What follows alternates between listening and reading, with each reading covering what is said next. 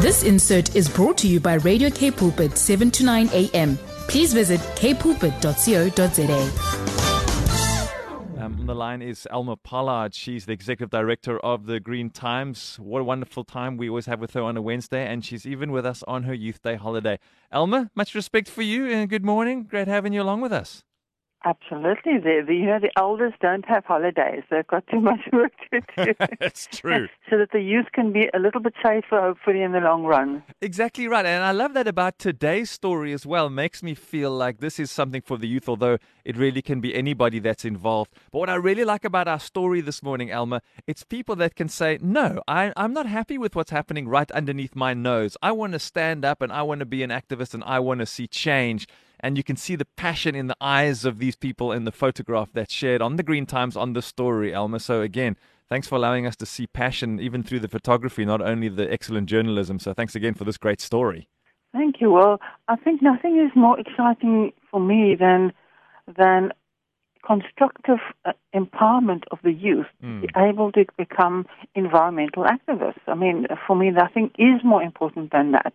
And I think it's really great that people who, so the main focus of of this training seems to me to be to for community members who live near industries and uh, and they have battles with with um, pollution. Mm. Um, but you know what? I mean, we all have battles with pollution. Even here, we've got uh, uh, agricultural sprays that make a lot of us very sick. So, I particularly wanted to speak about this story because I think I think this should be not once a year. This should be happening monthly. We need yes. to get the entire youth educated about this, and they and they don't just um, teach them how to do presentations, but also how to take on local um, local government and how to um, address problems and how to do this in a constructive and a legally correct way, because this is by the by by the Center for Environmental Rights, which is an environmental, which is a legal um, company. Mm. So they are, you know, providing that gap. And I myself am active in a couple of projects locally, and, and each time I bump my my head against the, um, the red tape because I don't know enough about how things work in government. Mm. So I think this is a fantastic opportunity for people to attend and become educated. It seems to me to be fully funded. People even get uh, stationery and laptops. Um, this is uh, this is the fifth time it's happened. It's only once a year, and so I have made contact with him yesterday because I think this really needs to be, as I say, rolled mm. out. I love that they're called uh, environmental justice activists. You know, it doesn't. It's not yes. given it some flowery title. Uh, it's really what it is. Yeah, well, the whole environmental issue is, is a social justice issue, and which is something that uh, Bishop Tutu said something like 20 years ago. I remember I cut it out of the newspaper and stuck it on my wall for a couple of years. wow. Because we do know that you know uh, the the more vulnerable people are, the more they, uh, the quicker they perish, the more they suffer mm. from from all these environmental causes. And it's also a, a gender story because this year the theme is is women um, is, is yeah women in environment, and so we also know that traditionally, and it still is the case, that mostly women are responsible for the growing of food yes. and for the finding of water, and I can extend that to and for keeping the family um, healthy in terms of mm. food and cooking and so on. Um, and you know, you can imagine the water, and so women are really there to protect the health of families. And so if, if they are in an area near to industries and, and, and children are inhaling bad, bad air and, and getting asthma and all sorts of things, it lands very much on women's shoulders. Mm. So that focus is also there. I, um, I don't know if they are only going to take women in this group. I don't think so. You can see it's a mixed group. Mm. But the focus will have to be on empowerment of women because we've learned throughout that if women are empowered, then things get better.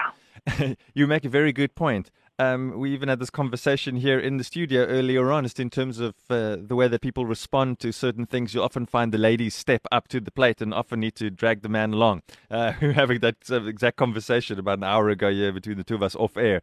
Um, what's also great about this is this uh, is focusing on on practical things, but also this isn't wishy washy. This is how uh, how you're able to to go and speak to people in positions of authority and to state your case. I mean, this isn't just a cute thing. This is somebody who's actively saying, I want to make a change and I want to be upskilled, that I could step into big offices and speak to important people and say what needs to be said in the right way to get uh, a desired outcome. I, I love this. This is activist to the core. And most of the time, I think activists fail because we don't know the law properly. Yeah. Uh, they talk here about including the use of statutory remedies. For example, writing complaint and objection letters, reporting environmental violations, and using access to information laws. You know, we mostly get held back because we don't know enough about the law. Mm.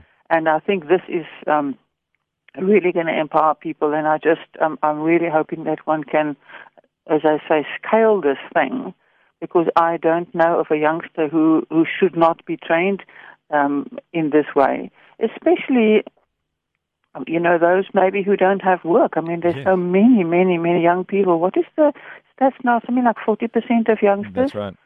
who don't have work. I mean, I've always dreamt about uh, training up this green army. so this could be part of it. And and I mean, they already have groundWork's is fantastic people. They have the Environmental Justice School.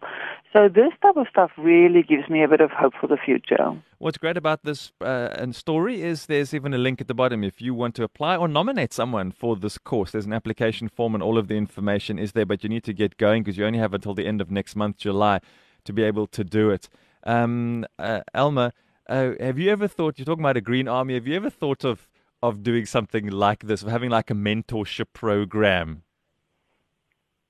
Absolutely. You know, I have um, I have the Write4Earth mentorship program Oh. where I teach people to write environmental stories. In fact, I reached out to these people yesterday to say that I would be very happy to to offer a module on on, on environmental writing Yes.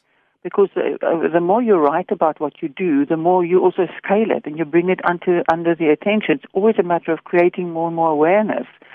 So for me, if people are quietly doing things and the public doesn't know about it, then you are holding yourself back. Mm. So yeah, no, very much so. I mean, I would be very happy to do something like that. Yeah, that wouldn't that be great? Because uh, we speak like this every week, and we have for years. And you wonder those who are listening. Um, you know, when we being Youth Day, you've often said that in in the house, the young people often drive these things, and parents end up listening to the kids who who drive these things home, where the parents might be so uh, oblivious to these things because they're so focused in other areas of life. So, if anything, you know, to see young people in houses should re- in in homes should be driving these things even more passionately. So this is then the next step. I mean, over the years, we always used to teach teachers, and teachers taught children, and then children would come to their parents and say, "No, but we can't do this. We must do that." Yeah. which I really, really love.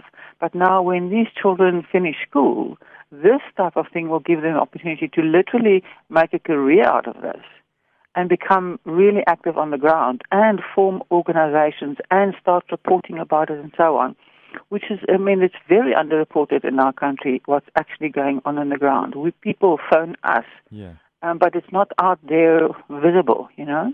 And just like Elma said, if you do want to catch up with these stories that aren't always visible out there, you'll find them on thegreentimes.co.za. This headline story we're talking about this morning, Environmental Rights and Remedies course uh, seeks nominations. That's the title. You'll find that um, on thegreentimes.co.za and this conversation and uh, Elma Pollard's channel on Get Up and Go Breakfast on our website, kpulpit.co.za. Thanks for hanging out with us on your holiday day, Elma. Awesome. Have a great green youth day. Ah, and you. Be well. Bye bye.